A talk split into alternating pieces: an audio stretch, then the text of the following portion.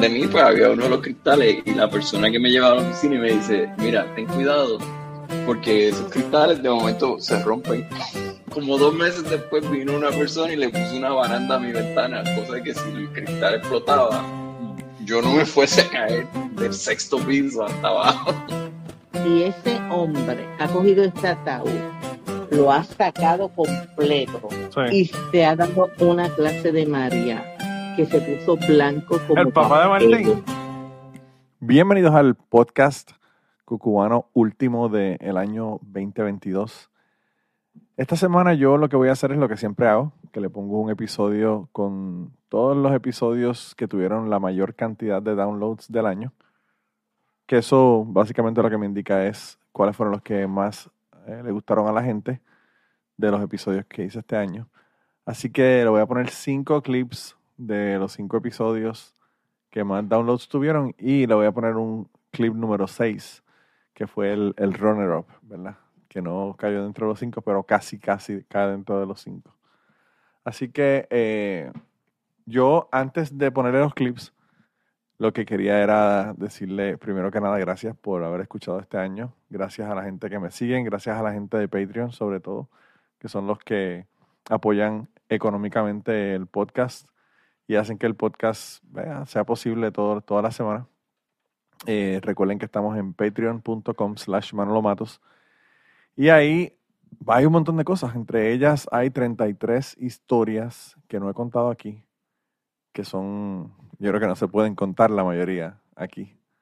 Así que esas están allá en Patreon. Además de eso, tengo un montón de check-ins donde les hablo de cosas que están pasando, ideas y cosas que me vienen en la cabeza estoy pensando, todavía no he, decidido esto y, creo que estoy tarde ya para decidir, pero estoy pensando hacer historias cortas de uno o dos minutos todos los días el año que viene en Patreon. Que van a ser más como anécdotas, no historias realmente. Hasta ahora tengo como 180 y lo que estoy pensando es que me voy a quedar sin gasolina a mitad. Pero, pues, ¿qué les puedo decir? Eh, si me quedo sin gasolina a mitad, pues tienen 180 y pico de anécdotas. Pero eso, realmente el problema mayor es el trabajo eh, que conlleva grabarla. Pero estoy pensando si hacerlo, así que yo creo que eso va a estar en Patreon también. Y además de eso, tenemos unas conversaciones en, en un día que la gente de Patreon deciden qué va a hacer, donde nos reunimos en un Zoom Hangout y ahí hablamos de un montón de cosas. Hay un montón de cosas también en esos Zooms que no se pueden hablar en el feed regular. Y tenemos un montón de gente invitados. Algunas veces han estado invitados que han estado en el podcast, otras veces han estado gente que, han sido de, el grupo del podcast de Chapín, Dejémonos de Mentiras. En otras ocasiones son amistades mías y en su mayoría son gente de Patreon, ¿verdad? Que, nos reunimos una vez al mes y hablamos miel un rato. Las, las veces, a veces se, se tarda tres horas en la habladura de mierda, pero pues tenemos, tenemos esos videos también para las personas que no pudieron participar o no quieren participar del Hangout. Pues todos esos videos también están ahí de los Hangouts anteriores en video. Eh, y pueden ver todos los temas que se discutieron aquí. Uno de los clips que yo tengo es eh, sobre, sobre un Hangout que hicimos allá en Patreon, en donde hablamos, así que el, me parece que es el tercer clip que vamos a escuchar es sobre eso. Pero el primer clip, que lo voy a poner en el día de hoy, es un clip de una, un episodio, es el episodio 329. Se llama Positivo de COVID, Necrofilia y Suicidio. Tremendos temas que tuvimos ese día. Eso fue un podcast que yo grabé con, con Chapín, del, del podcast Dejémonos de Mentiras. Así que un saludo al Chapín. Y, y, bueno, les voy a poner un pedacito de ese, de ese episodio para que escuchen algunas de las cosas de las que hablamos en ese momento. Y cambiando de tema, eh, yo sé que es algo ridículo hablar de eso, pero ¿cómo está el frío allá? ¿Hay mucho frío o no? Aquí hoy, está a 20, 22 grados. O sea, no es exagerado, pero sí es frío, o sea. Sí es frío. El, problema es que aquí no se siente tan frío dependiendo de si está soleado. Si está soleado se siente menos frío. Y aquí generalmente cuando vienen los frentes de frío del norte, que vienen con viento, ese viento es una mierda. Porque no es lo mismo tú estar a 30 grados con viento a, 30 grados claro, donde, donde no hay viento. Y pues generalmente cuando hay viento se pone bien, bien heavy la cosa aquí. Eh, y no sé, pero pues, eso también ha, ha, venido para joder la vida porque el COVID está súper súper alto. Aquí está el 31% de la población con COVID y la gente está metida dentro, dentro de edificios, dentro de su casa, ¿sabes? sin salir y entonces es como... ¿Y las escuelas qué onda? O sea, tu hijo eh, en la escuela se contagió, o sea, no hay vuelta atrás. A mí lo que, me, lo que más me, me chocó de todo esto es que yo voy con mis hermanas una semana a las montañas, habían miles y miles y miles de personas allá. Fuimos a un acuario, fuimos a teatro, fuimos a un montón de lugares, eh, vimos un show en vivo y, y nosotros con nuestras mascarillas, distanciamiento y toda la cosa. Y nadie se contagió. Llegamos de allá, nos hicimos la prueba, todos negativos. Se hicieron la prueba cuatro o cinco días después cuando ya se iban a ir para Puerto Rico porque necesitaban para poder irse para Puerto Rico, todo el mundo negativo. Y mi hijo empezó la escuela y a las dos semanas de estar en la escuela fue que vino, eh, que se había contagiado, así que fue en la escuela y tiene que haber sido él porque nadie más estaba contagiado en la, en la casa. Y si hubiese sido alguien de la casa que se lo pegó a él, obviamente pues él hubiese oído a alguien más y él. Y fue él solamente el que tenía COVID. Pero, ¿Y, y, en, y la escuela reportaron más alumnos?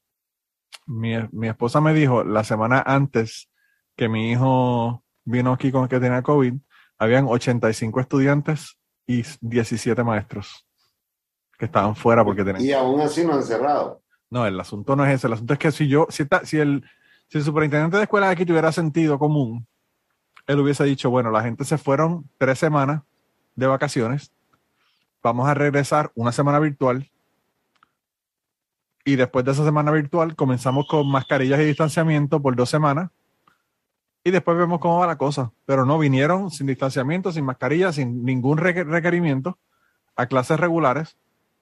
Y entonces a la semana y media ya tuvieron que irse virtual. Se fueron virtual cuatro días, eh, jueves, viernes y después lunes y martes para tener seis días corridos virtuales. Y, y dijeron que, que, cuando regresaran, que iban a regresar con mascarilla. Y yo pensando, pero, o sea, ¿de qué carajo tú estás haciendo esto ahora, después de que ya todo el mundo tiene COVID? ¿Entiendes? O sea, es una, es una estupidez, es una estupidez mayúscula. Y bueno, eso volvemos de nuevo a la política, es que son todos unos estúpidos. Eh, es triste, es triste lo que está pasando en el mundo, es triste que con COVID y todo lo que está pasando también, sea, como que se está anunciando una guerra. Sí. Eh, y los gobiernos cada vez se ponen más eh, eh, eh y, realmente eso está afectando a todo el mundo, ¿verdad? Y, una guerra no va a venir a solucionar, es cierto, que pueda solucionar el problema de la economía en Estados Unidos, pero eh, sí nos va a llevar la gran puta al resto del mundo. Pues. Interesantemente, estábamos hablando de la guerra en ese momento, ya la gente no habla de la guerra, pero pues estamos sufriendo parte de las consecuencias de la guerra. La gasolina está carísima, los productos en en los eh, supermercados están carísimos, así que esas cosas, eh, a pesar de que la mencionamos en ese momento y ya la gente no está hablando de la guerra de Ucrania, quizás ahora un poquito más, porque ya esta semana pasada se reunió el presidente con el, con el presidente de allá de Ucrania, pero, pero por muchos meses no se habló ya de la guerra de Ucrania, ya no era, ya no era noticia, no era novedad. Aquí la gente en las noticias, pues realmente, si no es novedad, pues no hablan de eso. Pero a el segundo episodio, el segundo clip del, episodio que lo voy a poner en, este momento, es del episodio 334. Se llama Puñetita y la guerra de Ucrania. Bien interesante que cuando yo invito a Esteban del podcast Plan de Contingencia, saludo a Esteban de Plan de Contingencia y a El Guario, que como siempre hace un trabajo cabrón allá en su podcast. Yo lo invité porque dije, bueno, vamos a hablar un poco de la guerra de Ucrania y empezamos a hablar de la guerra de Ucrania, pero hablamos de un montón de cosas adicionales, entre ellos eh, de la chica que es modelo, que tiene eh, síndrome de Down de Puerto Rico, que estaba eh, modelando, era para la gente de Victoria's Secret, y si eso nosotros, nosotros estábamos hablando de si eso era explotación o no era explotación, qué consentimiento puede tener una persona que tiene capacidades limitadas para tomar decisiones y todo ese tipo de cosas. Así que eso fue una de las cosas que hablamos en ese episodio y, bueno, les voy a poner un clip para que lo escuchen. No, pero mira, hablando, hablando de bellaqueras y de meternos en problemas, el último tema que fue el primero que íbamos a hablar, que fue, fue por la que comenzamos a hablar en, en Telegram y decidimos hacer esto y no lo hemos hablado todavía es que tú me comentaste de lo que hablamos la semana pasada, Luis y yo, de la chica esta con Down syndrome, que es modelo. Sí, sí. Y desde ese momento que grabé con Luis hasta ahora, he tenido la oportunidad de ver videos de la chica, verla a ella grabando su podcast, que ahora tiene un podcast la chica también. Y me he dado cuenta de que yo creo, yo no soy experto en esta pendeja, pero esa tipa no puede tener consentimiento de lo que está haciendo con, el modelaje de Victoria's Secret. Pues, hermano, este, y, eso es lo que a mí me, me tripea, porque las chicas de todas edades, colores y condiciones sociales y, situaciones se supone que puedan, ¿verdad? Seguir sus sueños y hacer todo lo posible por alcanzar sus sueños. Si ya quiere ser modelo, eso está bien cabrón. Y eso está bien cool. Pero Victoria's Secret, cabrón, son unos huele bichos. Victoria's Secret son, tienen un historial nefasto de explotación a la mujer. Demasiado. No, y, además añadiendo a la idea de lo que es la belleza, no la pendeja, porque o sea, todas eran flacas, todas eran, tenían el mismo corte, el mismo estilo, o sea. Eh, no, y, y, este cambio de Victoria's Secret, que ahora, ¿verdad? De un momento, de un tiempo para acá, pues han estado trayendo mujeres de distintas tallas, que no es algo que uno acostumbrada a ver con los, los Victorias, los Victorias Angel, ¿será que se llama? Los Charlie Angels que tenían las Victorias, la mierda esa.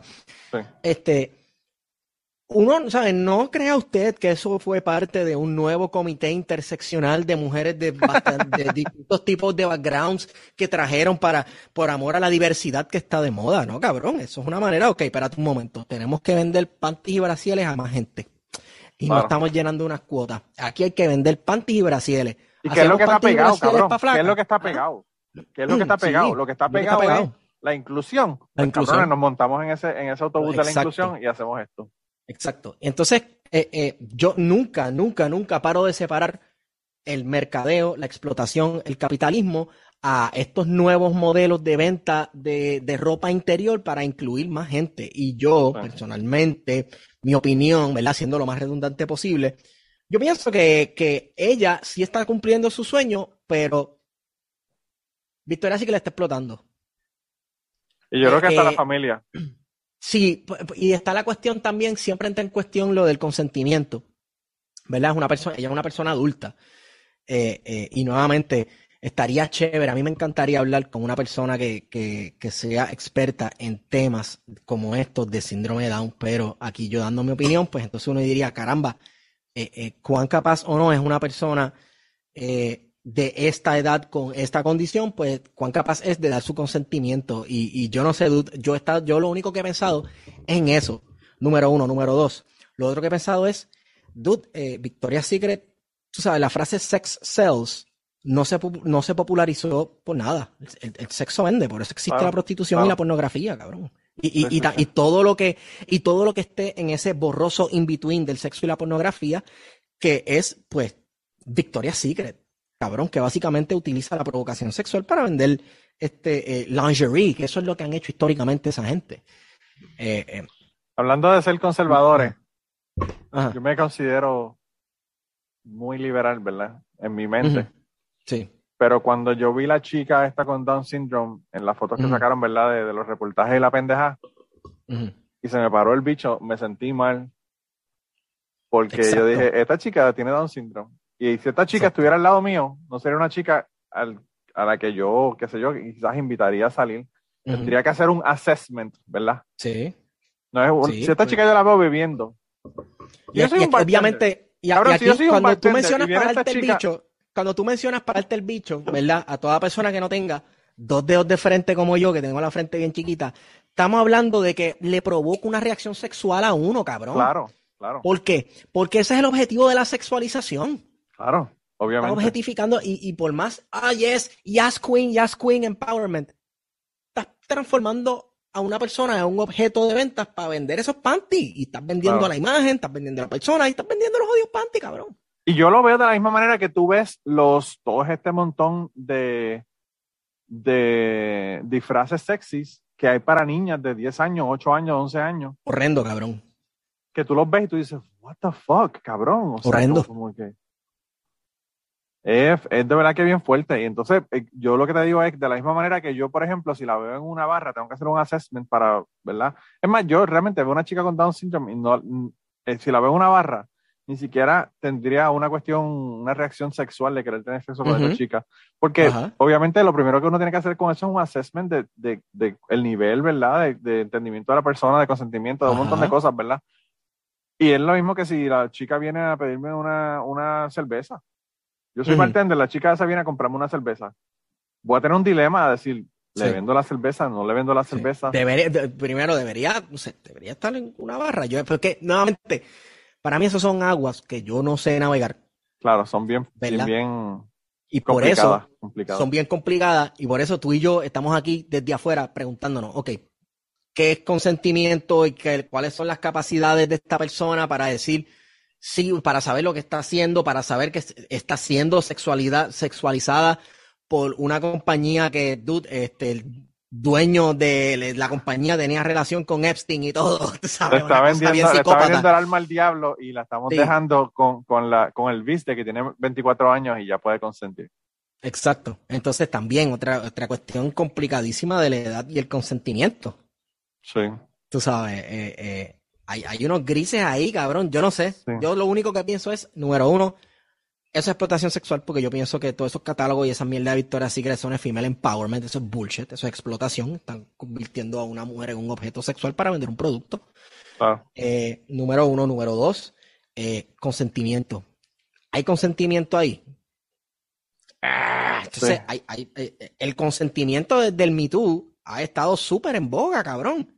Súper en boga. Pues hay que tocar todos los aspectos del consentimiento. Sí. Y bueno, no sé, tal vez. A mí, lo que me, a mí lo que me sorprendió, quizás, lo más que me sorprendió de todo esto es lo rápido que la gente, los boricuas especialmente, empezaron a aplaudir el hecho de que ella estuviera haciendo la yasquinización. Sí, sí. Eh, que empezaron a aplaudir tan rápidamente sin, sin decir, para, para, para, para, para. Yo inmediatamente lo que hice fue que yo paré y yo dije, what the fuck, dame un break primero, espérate, déjame ok, la chica es boricua, cool. Está chévere. Bueno, los boricuas, eh, boricua en todos lados. Boricua, porque estamos, tan hemos hecho tan poco con nuestra vida que cada vez que un boricua, eh, asesino en serie resulta ser boricua, ¡Wey! ¡Huepa! cabrón, cabrón, eso es el síndrome del colonizado, necesitamos, reconocimiento, necesitamos reconocimiento. Pero, pero pues yo, yo, en verdad que pegué un frenazo y yo dije, what the fuck, o sea, como que pues, vamos a hablar de consentimiento, vamos a hablar de un montón de cosas primero, antes de, de ver esto, ¿verdad?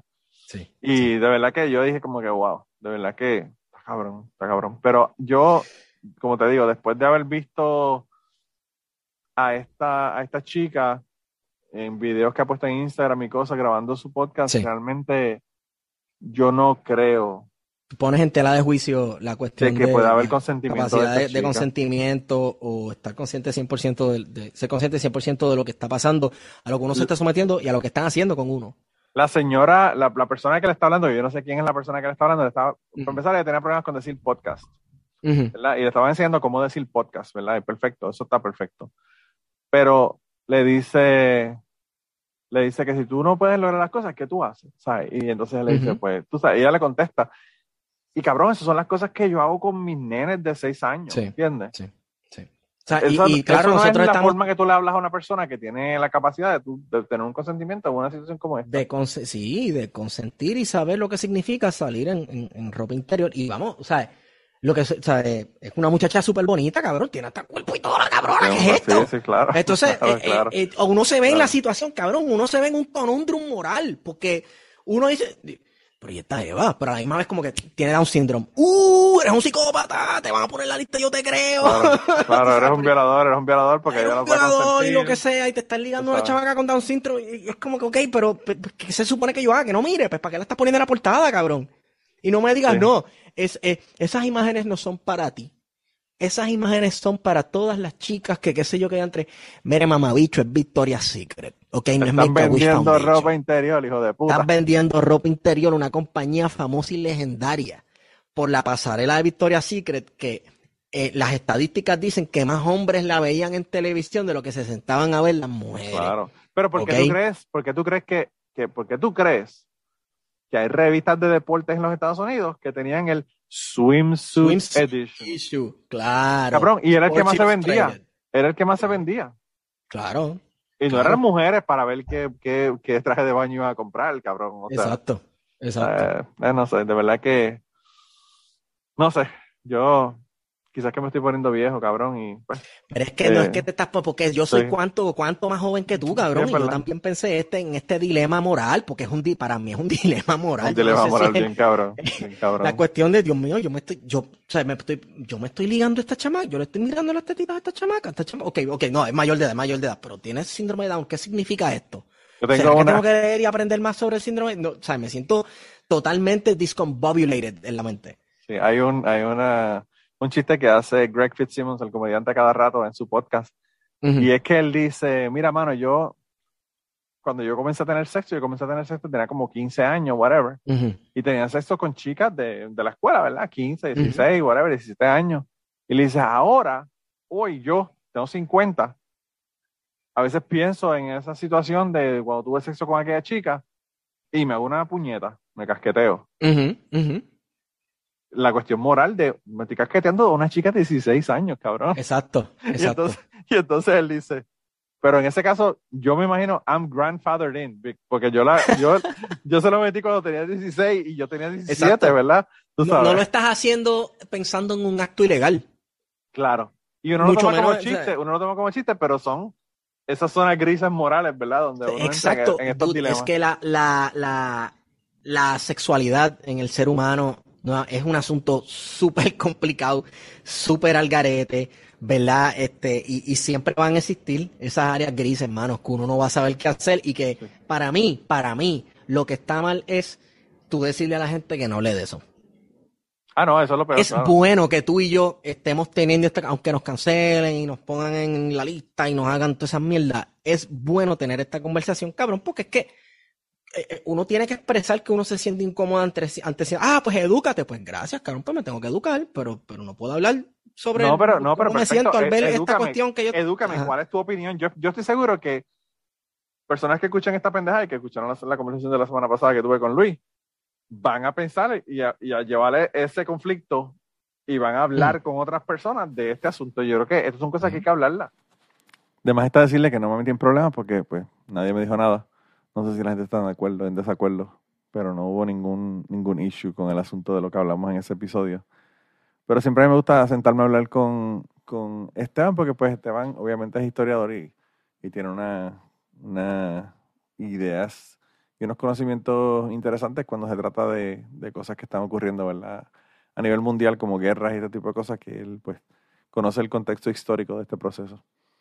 Eh, de más está decirle que este episodio realmente es no es para la gente que me escucha todo el tiempo, es un episodio para la gente que me escucha todo el tiempo y quiera compartirlo para que la gente vea los temas que se hablan en cucubano, pues pueda compartirlo. Así que eh, si les gusta cucubano, pues la forma más fácil de que nos, sigan eh, es eh, compartiéndolo con la gente que usted conoce, porque no, sé qué va a pasar con Twitter. Twitter quizás se va a morir. Realmente Twitter es el, la red social donde yo más hablo y comparto sobre los episodios. Así que veremos a ver, quizás nos quedemos solamente los que estamos.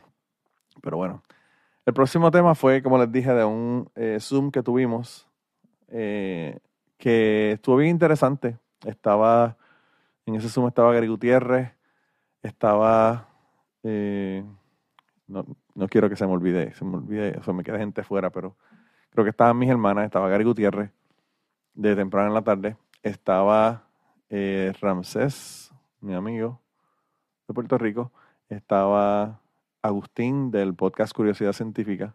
La esposa de Agustín también estaba ahí. Y no me acuerdo si había alguna otra persona. Pero se dio una discusión bien interesante. El episodio se llamaba Feministas, Gays, Che Guevara y Albizu. Porque hablamos de todas esas cosas. Pero de lo que estamos hablando en esta parte es hablando de, de la comunidad LGBT. Y aprovechando que Ramsés estaba ahí, ¿verdad? Que él, no solamente de la comunidad LGBT, sino que se casó con un hombre y todas las cosas. Y, y tenemos preguntas y nosotros le hicimos preguntas y probablemente no nos las podía contestar, pero bueno, esos son otros 20 pesos. Así que vamos a escucharlo.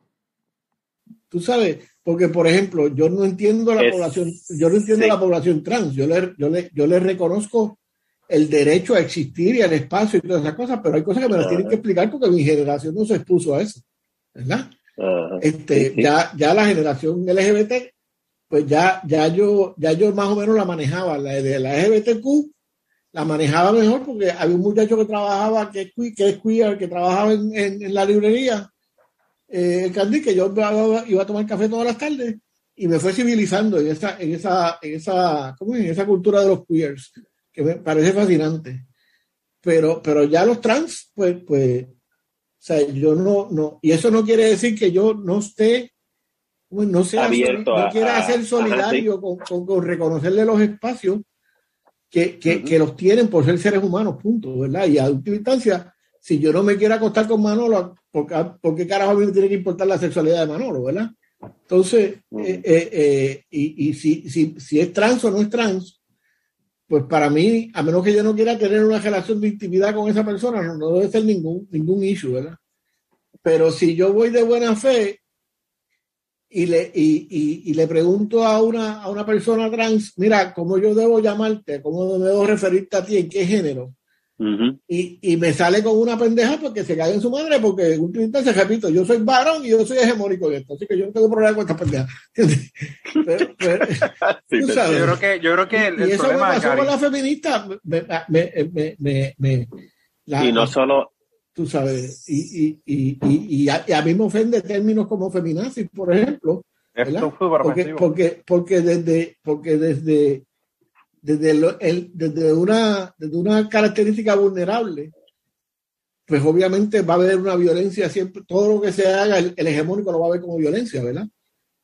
Pero, pero si yo te vengo de buena fe a preguntarte y me viene con esa pendeja engañando, pues tú sabes. No, el problema, el problema, Gary, es que nosotros somos aliados de esas personas y con a veces con las actitudes que tienen, lo que hacen es que te no se dejan ser, no, no, no dejan que tú seas aliado, claro. Exactamente. De hecho, con la comunidad LGBT yo tuve un problema porque yo participé de un libro que se llamaba Registros Criminológicos, qué sé yo, uno de mis, había un artículo mío ahí.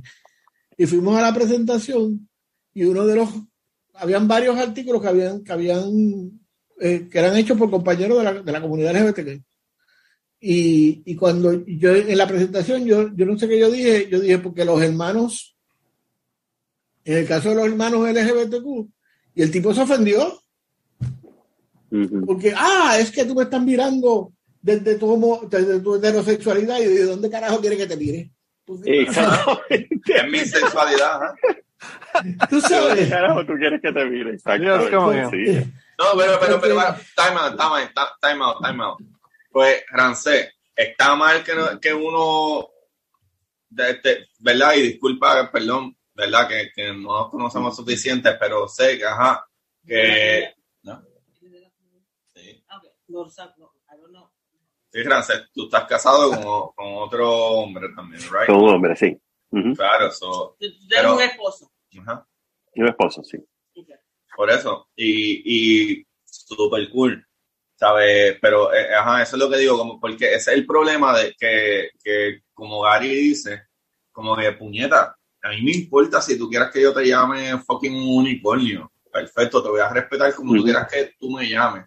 Pero, ¿cómo es que, como tú quieras que yo te llame? Pero, cuán importante es como uno identificar esas cosas, porque lamentablemente yo como científico entiendo de que hay dos sexos, los dos sexos en cuestión de sexualidad, no de identidad.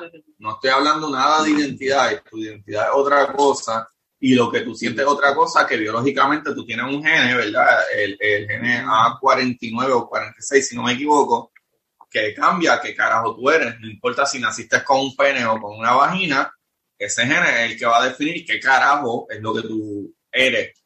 En tu caso, pues obviamente ese gene, pues tira para el lado de que tú eres una femina, no importa que hayas nacido con un, un miembro masculino. Pero, ¿cuán ¿verdad? Que, que, ¿verdad? En este momento que tengo la oportunidad y, ¿verdad? Eh, espero Pero eso, eso es cierto realmente, Agustín. Sí, sí, sí, sí, sí, genéticamente. Esto es genético. Tú no escoges ser gay, cabrón. no, yo sé que tú no escoges ser gay. Ah. Pero eh, no entiendo por qué una persona que es gay, que nació varón, por ejemplo, ese gene tira hacia la parte femenina. Realmente Yo, o sea, yo no, no entiendo. ¿Cómo es? ¿Cómo es? Vuelve y repite lo que acabas de decir. Lo que dijiste fue que, que hay un gen que, que determina si tú eres hombre o mujer. Ajá. ¿No? Sí, pero no, es que determina que tú eres hombre o mujer sexualmente, por tus genitales o vagina. Claro, claro, claro. Sino tus genes de, de qué tú sientes. Claro, sí, eh, más la identidad que, que el, que el, que el, ah, exacto, más, más, que tu sexo, porque tú puedes haber nacido como hombre y tener hasta un pene, pero dentro de ti no tienes testículos puedes nacer con ovarios dentro de Cabrón, tu pene. Tú, tú, puedes nacer con un gen, con, con, con XXY, con tres. Ajá, ajá. Y entonces, ¿qué carajo eres? ¿Entiendes? Sí, no, exacto, exacto, exacto. Y ahí, y ahí es donde viene el problema, ¿sabes? Porque la gente te dice, la gente que están, que son anti-trans, te dicen, Ah, no, pero tú naciste con pene, eres hombre, naciste con vagina, eres mujer. No, eso no Lo que pasa es que hoy, pero, en día, hoy, en día, hoy en día es, como que, ah, el, el, eh, el, sexo que me dio el doctor cuando yo nací. Tu papá es que No, es el doctor. Porque el doctor es el, cuando, cuando, cuando el niño, cuando el ser humano nace de la vagina de, su, de la mamá, el doctor es el que, le, el que determina es hombre o mujer, por lo que él está viendo Claro. Porque si él está viendo una vagina o está viendo un pene. Claro, pero lo que deberían eh, hacer realmente al una prueba de sangre verificar los genes, verificar si es XXY o si es XY. Correcto, pero el doctor lo que hace es que por lo que, visualmente. lo que visualmente está viendo. Y si el doctor visualmente ve que tiene un pene, lo categoriza como masculino. Si el doctor lo ve como una vagina, le dice que es una mujer, que, que es fémina. Ah, Gary. La, la, pregunta desde la sociología, me imagino, y Ramsey, yo no sé si trabaja estos temas, pero que me corrija. ¿Por, qué es importante determinar eso? O sea, aparte de que, si tú tienes que, aparte de que para el médico me imagino que biológicamente tiene que determinar si necesita unos tratamientos de algo. Pero ¿por qué, ¿por qué es importante determinar o establecerle el género a una persona a su nacimiento. O sea, ¿qué importancia puede tener eso? O con quién se acuesta. Eh, bueno, eso ya es más tarde, estamos hablando, de, en términos de, género, sí. En términos de género, ¿por qué, ¿por qué hay que determinar un género? Yo, yo, yo, yo te voy a... buena pregunta, ¿no? No, yo, yo, yo, sí te voy a eh, contestar por qué. Yo te voy a contestar por qué. Lo que pasa es que eh, eh, metabólicamente, genéticamente, los tratamientos que se pueden utilizar con alguien que tiene algún tipo de genes, género o whatever no funcionan igual para todas las personas. Por ejemplo, si tú tienes algún tipo de condición, ¿verdad? Que sea, este, no sé, genéticamente variable en cierto tipo de persona. Por ejemplo, algo que puedo poner de ejemplo es como que tú no vas a ver hombres con cáncer en las mamas Sí, sí, Lo hay, es, bien poco. no, claro que lo hay. Claro que lo hay, pero no es la misma cantidad. Sí, pero, pero, eh, pero, perdóname,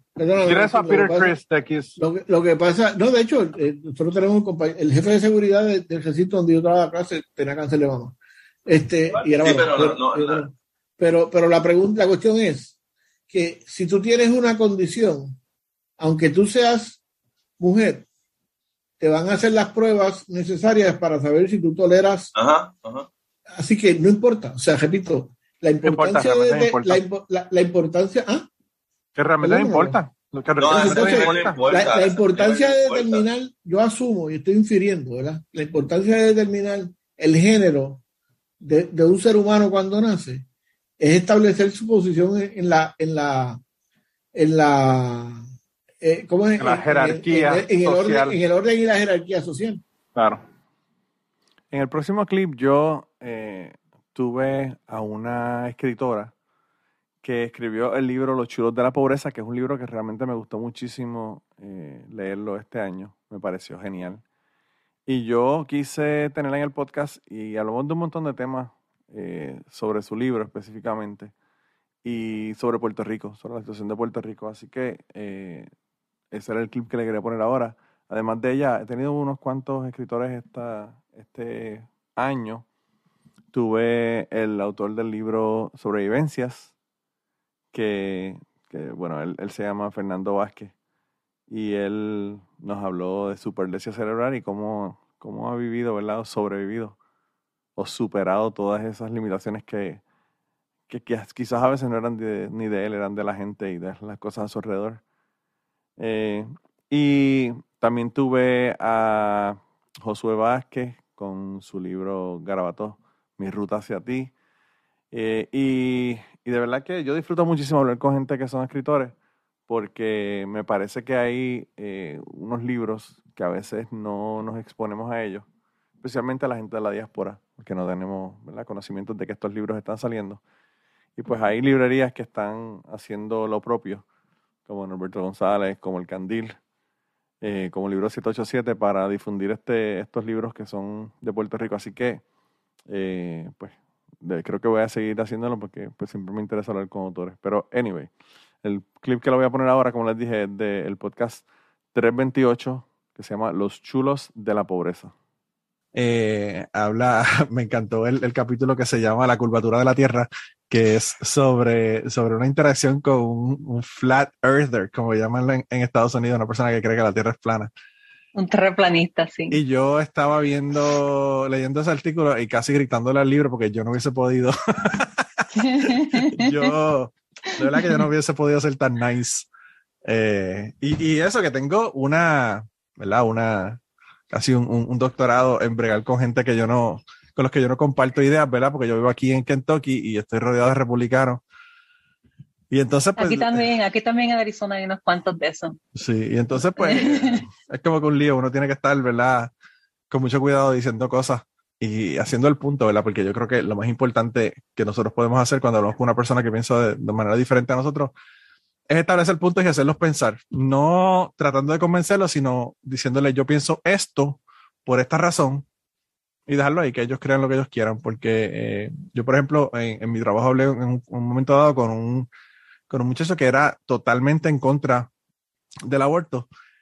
Y él no solamente era estaba en contra del aborto, sino que también estaba en contra de los contraceptivos, estaba en contra de la educación sexual en las escuelas. Y yo le dije, tú no puedes ir en contra de estas dos cosas porque una cosa hace que la otra no ocurra, ¿verdad?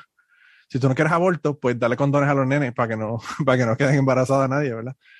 Y entonces él no podía, no podía información. Claro, claro. Y entonces en un momento dado yo le dije que, yo le dije, te voy a hacer una pregunta. Mi esposa tuvo un embarazo ectópico. Eh, ¿Tú hubieses dejado que ella tuviera un aborto? Porque si no se iba a morir. O sea, a mi, a mi esposa se le rompió uno de los tubos y se iba a morir, se iba a desangrar.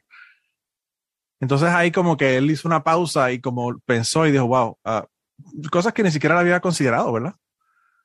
Entonces entra en ese debate en su cabeza moral de, ¿puedo hacer un aborto para salvar la, vida a mi esposa o no? ¿Es un aborto no es un aborto? ¿El bebé se iba a morir como quiera? Todas estas cosas, ¿verdad? Que, que, dan de, de pensar y a veces uno, con solamente hacer una pregunta un comentario, hace que las personas, como dicen en Estados Unidos, le tiran una, una llave de perro en la maquinaria para que se le, se le tranque un poco la cosa y tengan que pensar, verla más allá.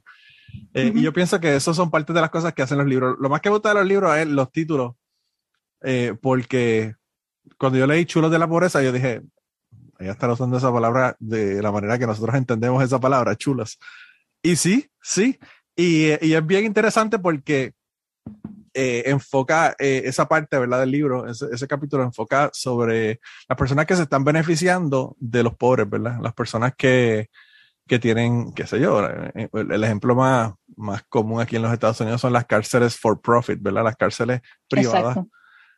donde básicamente ellos hacen dinero con encarcelar gente. Y mientras más gente encarcelada por tonterías cada vez mayores, pues más dinero esta gente hacen. Y... Sí, un sistema que por definición plantea un conflicto de interés moral, ¿no? Porque estás hablando de un sistema que se beneficia de, de, que haya más encarcelados, de que haya más gente presa. ¿Sí? Cuando tú construyes un sistema que se beneficia y que se lucra a partir del encarcelamiento máximo de, la, de las personas, eh, tienes un conflicto moral de interés bien, que, a mí me parece clarísimo, ¿no? Y, y es imposible uno eliminarlo, porque la idea realmente es que vaya menos gente presa, que haya menos crimen.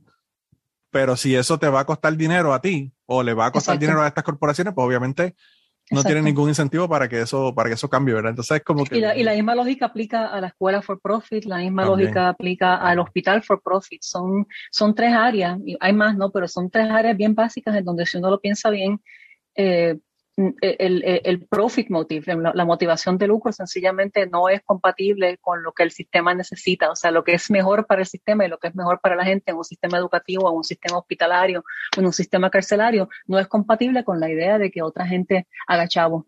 Eh, a partir de eso. Esas dos cosas no pueden ocurrir simultáneamente, es lo que quiero decir. No solamente es una contradicción moral, sino como una contradicción epistemológica, ¿no?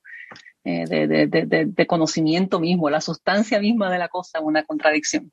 Sí, de verdad que es bien difícil. Entonces el problema es, es cómo eliminamos esto cuando tenemos una gente que son, eh, que son cabilderos y que son personas que están dando mucho dinero a las personas que tienen que cambiar esto y obviamente no lo van a cambiar porque no van a recibir ese dinero. Eh, Voy a aprovechar ya que estoy aquí en tu, en, tu podcast para decir que una cosa que me encantaría hacer, además de ya entrevistar a gente como el terraplanista. Eh, me encantaría entrevistar un cabildero. Prometo absoluto anonimato, simpatía y no tratar de convencerlo de nada. Así que si algún cabildero está escuchando el podcast y me quiere contactar, lo puedo hacer a través de Manolo. Yo soy un cabildero. Yo soy un cabildero, pero probablemente no de los que te interesan. No, no, no, no, no. yo, soy, yo, soy, un cabildero con el Citizens Climate Lobby, así que estoy trabajando para, para lo contrario, no para No, de los cabilderos de lo que se supone. la letra de la ley sugiere que, el cabildeo es para eso, para darle poder a, los ciudadanos para que hagan ese tipo de cosas buenas que tú haces. Claro. Pero no, estoy pensando más, bien en, el Alguien que sea for coal, for coal.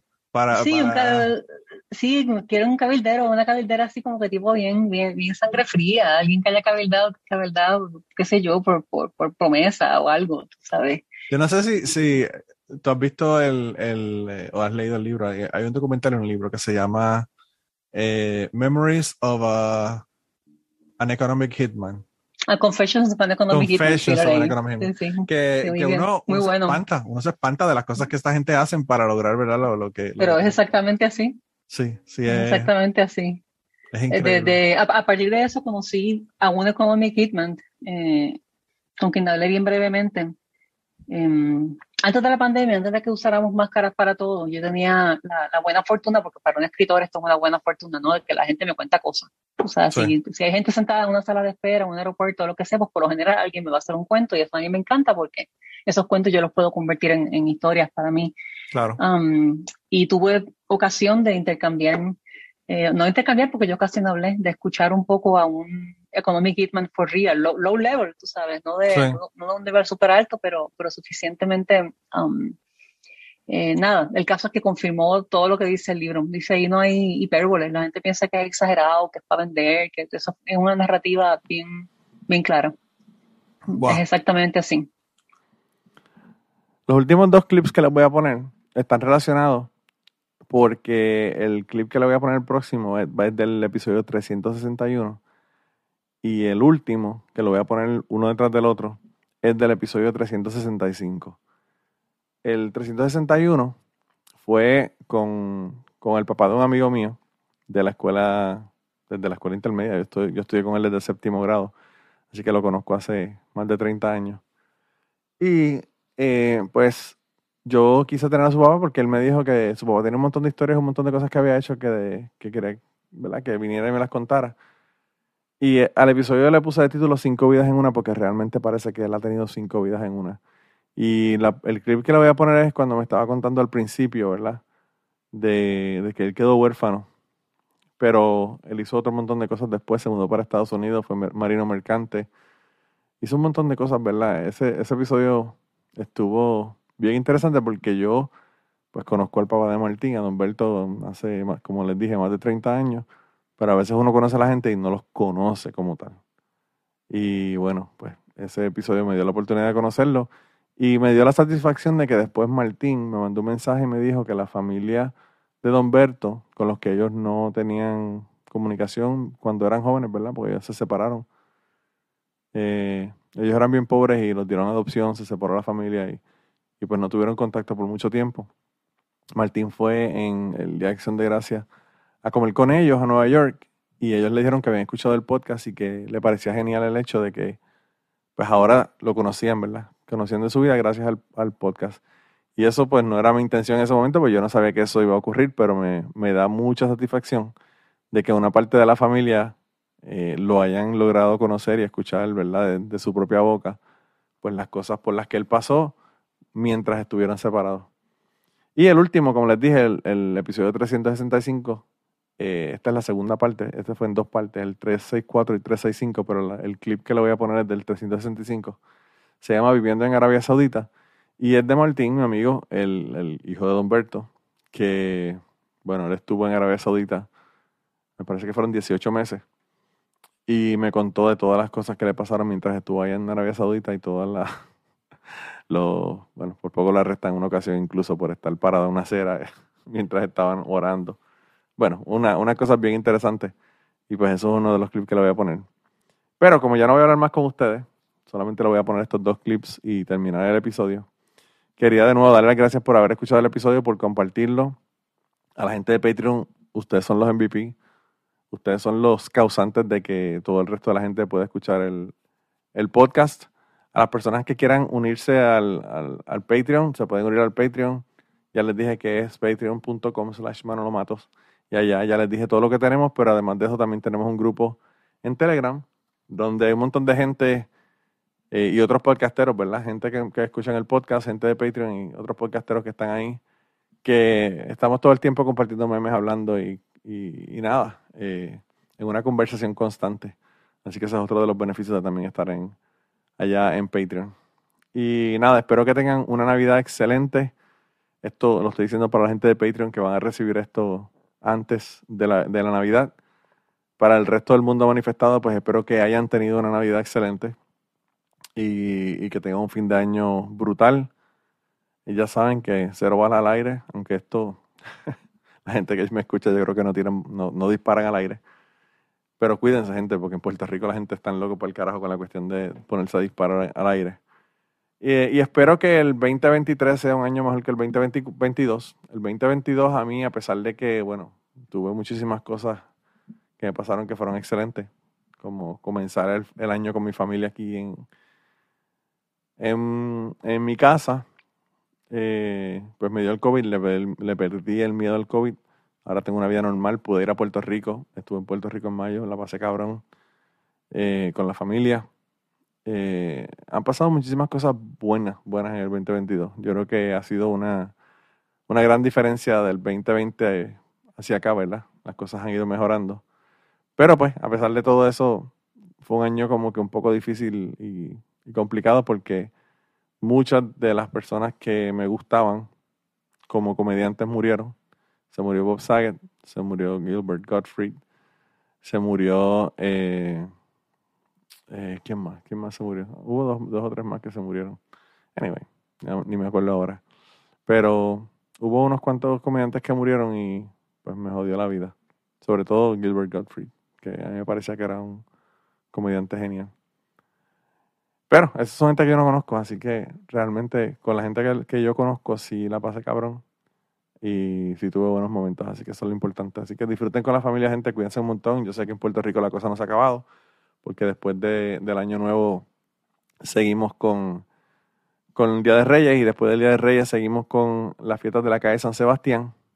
Así que todavía falta un mes de, un mes de celebración en Puerto Rico.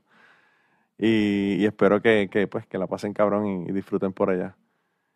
Y nada, la semana que viene comenzamos el año con un episodio que ya grabé, que quedó brutal, con Mario Muñoz, que él, él es un profesor de universidad, amigo que yo conozco hace mucho tiempo, nunca había tenido la oportunidad de hablar con él, lo conozco por las redes sociales, pero hablamos de ejercicio, hablamos de mitos y de, y de realidades, ¿verdad? De, de y, él, me, él me enseñó que no debo decir ejercicio y estoy diciendo ejercicio actividad física, los mitos y las realidades de las actividades físicas. Ah, y hablamos de las redes un poquito y al final hablamos un poquito de música, pero creo que va a tener que regresar a hablar de música conmigo porque él y yo tenemos muchos muchos gustos parecidos musicales y, creo que eso es un tema como para tres podcasts. Así que eso es lo que viene la semana que viene. Espero que, que la pasen cabrón y nada, nos vemos la semana que viene y lo voy a dejar con estos dos clips del Cucubano 361 y 365. Lo que te iba a preguntar, lo primero que iba a preguntar es al principio. Martín me mandó un mensaje, me dijo que, había quedado huérfano a los cuatro años. Eh, como a los cinco o seis años porque de huérfano, sí. pero eso eh, de, de, madre y padre. Eh, los padres míos murieron el mismo día. Wow, pero que fue un accidente o algo así o? No, no fue accidente. Mi mamá murió de parto. Ah. más o menos por ahí como a las 3 de la tarde y el papá mío murió el mismo día como a las 2 de la mañana. Pero, o sea, situaciones que no tienen nada que ver una con la otra, entonces. Exactamente. Mi, mi papá después estaba enfermo, pero no era una, cosa de gravedad ni de cama. Sí. Solamente cuando la mamá mía murió, pues él, ellos se querían tanto y tanto y tanto que yo eran uno solo. Sí. Entonces mi, mi papá empezó a gritar, a gritar, a gritar, a gritar, pero gritando y de la, mi casa era un poquito alta de soco. Y se tiró, se barató la cara y todo raspando la cara en, la, en la tierra. Wow. Entonces lo subieron y se acostó y esa misma noche, como a las 2 de la mañana, murió. Mi mamá murió como a las 3, murió de parto. Wow. Y mi papá murió ese día como a las 2 de la mañana. Dice que fue un entierro igual. Sí, sí, el lo hicieron juntos, ¿no? Probablemente. Eh, sí, a la, sí. Uno lo llevaban detrás. Entonces, los, los ataúdes los, los cargaban en, en, en mambúa. Lo, lo, ponían ahí, cuatro personas lo llevaban, porque en ese tiempo no había fúnebre. Sí. Ni había nada. Se los velaban en la casa y, y, creo que lo enterraron en Ayuya. Wow. Y entonces, pues nosotros éramos eh, hermanos de, padre y madre, eran de, seis. Y tenían más hermanos de, padre, otros seis más también de padre, pero entonces, este, pues, eh, mi hermana tenía 16 años, pues ya no tenía, pues, este, en ese tiempo no se trabajaba como ahora, que trabaja y el gobierno le da ayuda. En ese tiempo pues el gobierno no daba ninguna ayuda y no tenía, no tenía de qué vivir. Entonces estaba ese señor enamorado de ella. Él era, podía ser abuelo de ella, porque era él tenía hijos grandes. Y ella se vio la obligación de casarse con él. Wow. Pero ¿qué pasa? Este, él no buscaba una esposa, él buscaba una hija. Sí y la castigaba y nos castigaba a nosotros y nos maltrataba y nos daba y nos pateaba y nos hacía eh, cuánta cosa había. ¿Y, y, cuántos, eran ustedes en la casa? En la casa, cuando mi papá murió, habían dos fuera de la casa y el gesto, esta, habían, quedamos tres en la casa y tres estaban fuera. Ok.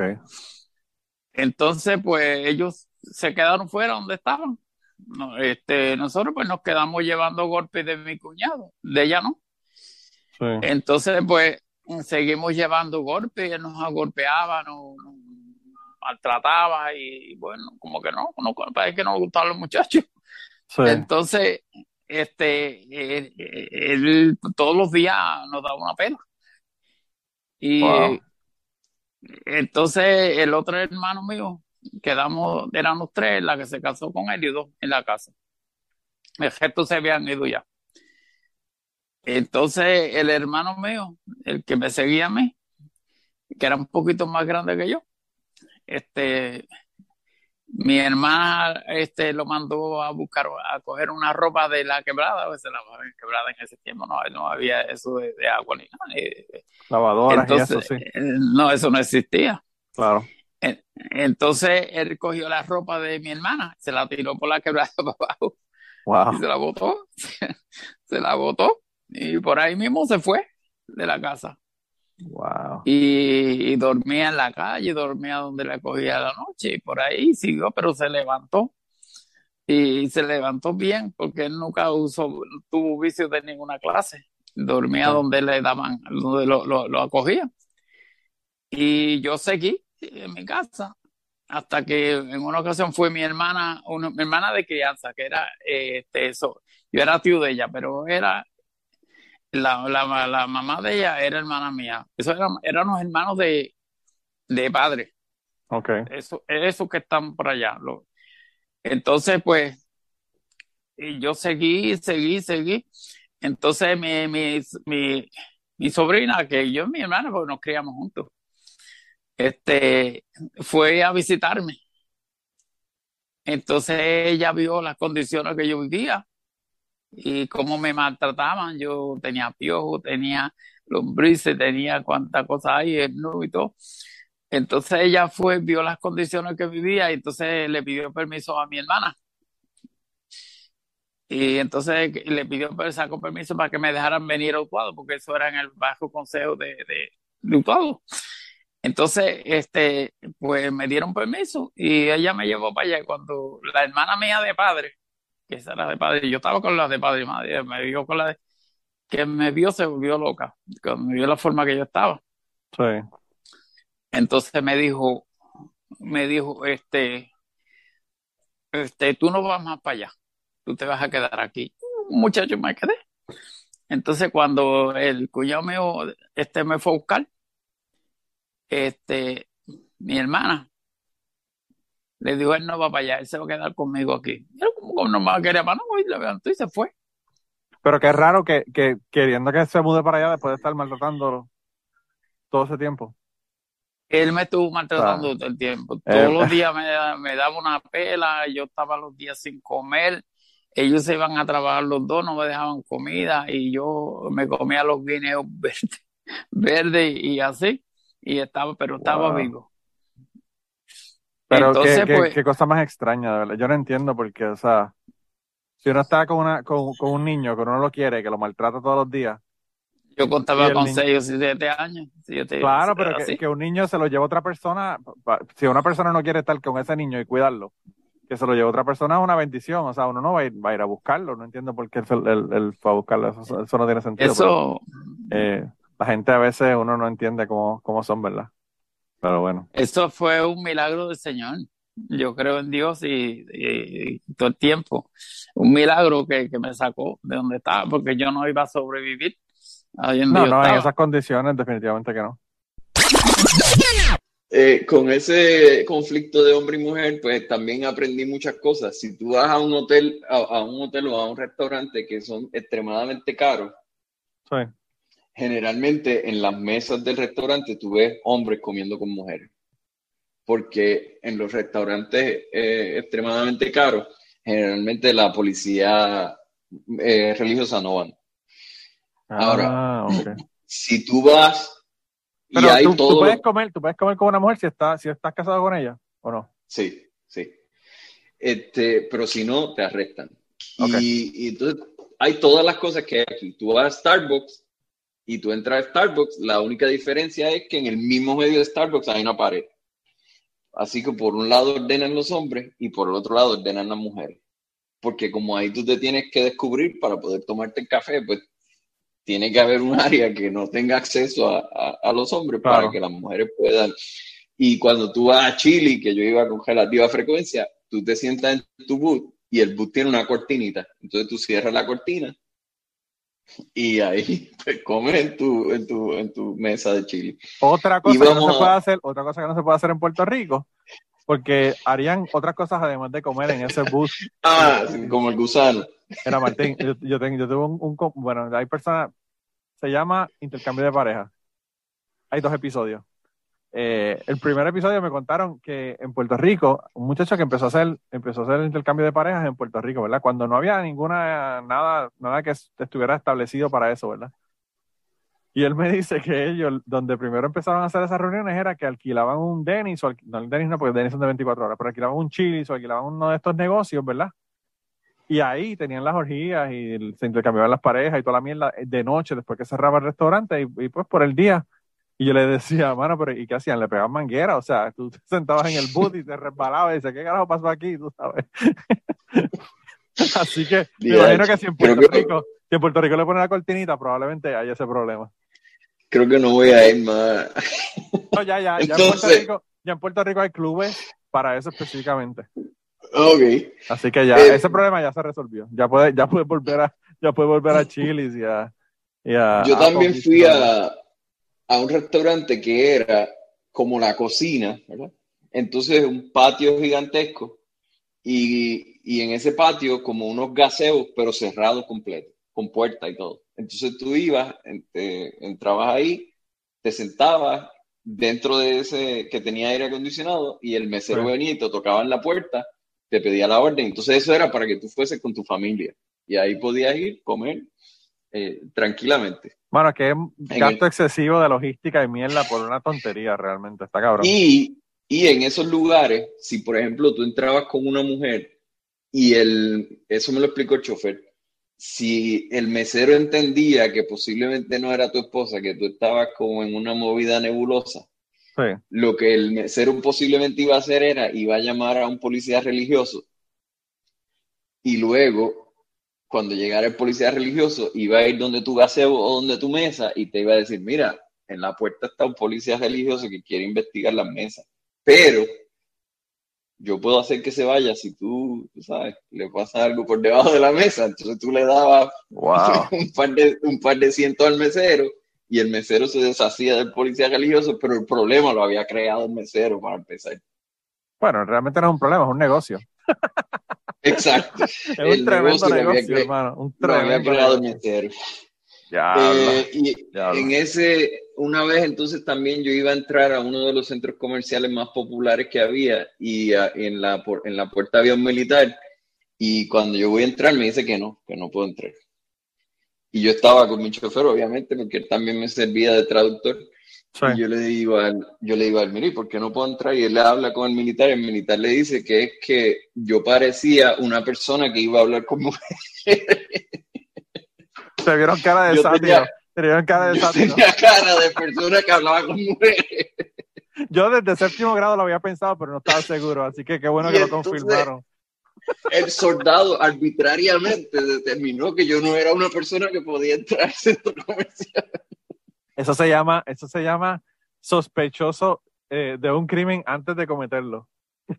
Exactamente, pero finalmente entré al centro comercial y me di cuenta que, que, eran, eran cuatro pisos. Entonces, tres pisos eran de tiendas para todo el mundo y el cuarto piso tenía una soga y solamente podían entrar mujeres. Así que yo no sé cuál era la preocupación del, del, soldado sí, sí, sí, De, que, de que yo iba a, hablar con mujeres. Probablemente, probablemente lo que tú dices, eso es una, una cuestión de poder, hermano. O sea, Sí, sí, sí, eh, sí. Y, y, especialmente, o sea, si, si tú hablabas con mi chofer y, y tú decías, mira, en, ahí está prohibido el, el bacon, la, la, tocineta, ¿verdad? Porque eso obviamente no se puede consumir ahí. Pero tú hablabas con mi chofer y te decía, bueno, este, ¿cuánto tú me puedes dar? y tú le dabas y te decía, por 30 yo te traigo un paquete de bacon y tú le pagabas y al otro día en tu casa había un paquete de Todo depende de las conexiones que tú tengas. Dicen que también con el alcohol y con todo lo demás, o sea. Ah, sí, sí. El, el todas esas cosas te consiguen por debajo de la mesa. Mi chofer era traficante de alcohol. Este, y, y, también en ese momento los iPhones no eran tan populares, eh, o sea, no eran tan accesibles. Y cada vez que yo venía a Estados Unidos compraba como dos o tres iPhones y se los llevaba al chofer y él los convertía en cantidades de dinero enormes. Wow. ¿Tú, sabes este qué es lo mejor? ¿Tú sabes qué es lo mejor de comprar iPhone y llevárselo al chofer tuyo? Cuéntame. Que como no estás en la cárcel, no te los tienes que meter por el culo para entrarlos al país. Ah, no, no, no, eso sí, eso hubiese sido un requisito definitivamente. Yo no hubiese traficado. Yo no, yo no hubiese traficado. el cargador. Eso estaba fuera de posibilidad. Y antes de terminar el podcast del día de hoy, queremos dar las gracias a las personas que nos han ayudado, ¿verdad?, para hacer el podcast posible. Eh, la primera persona que quiero agradecerles a Raúl Arnaiz, que me hizo el logo de Cucubano. Eh, Raúl Arnaiz lo consiguen en patreon.com slash Raúl Arnaiz y allá pueden ver sus trabajos. Realmente Raúl es tremendo artista. Y además de eso, la canción del podcast la canta Maida Belén con Rafi Lina en la guitarra y Kike Domenech en el 4. Queremos darle las gracias también a ellos por permitirnos utilizar la canción para el podcast. Además de eso, a mí me consigues en patreon.com slash Manolo Matos o me consigues en Twitter como Manolo Matos y el podcast lo consigues como Cucubano Pod. Así que por allá nos puedes enviar mensajes, nos puedes decir eh, que nos quieres contar historias, te puedes autoinvitar a participar en el podcast. Siempre estamos buscando invitados nuevos que tengan historias interesantes, así que no, no dudes en llamarnos si tienes una historia que nos quieres contar. Y nada, espero que pasen una semana increíble y nos vemos prontito.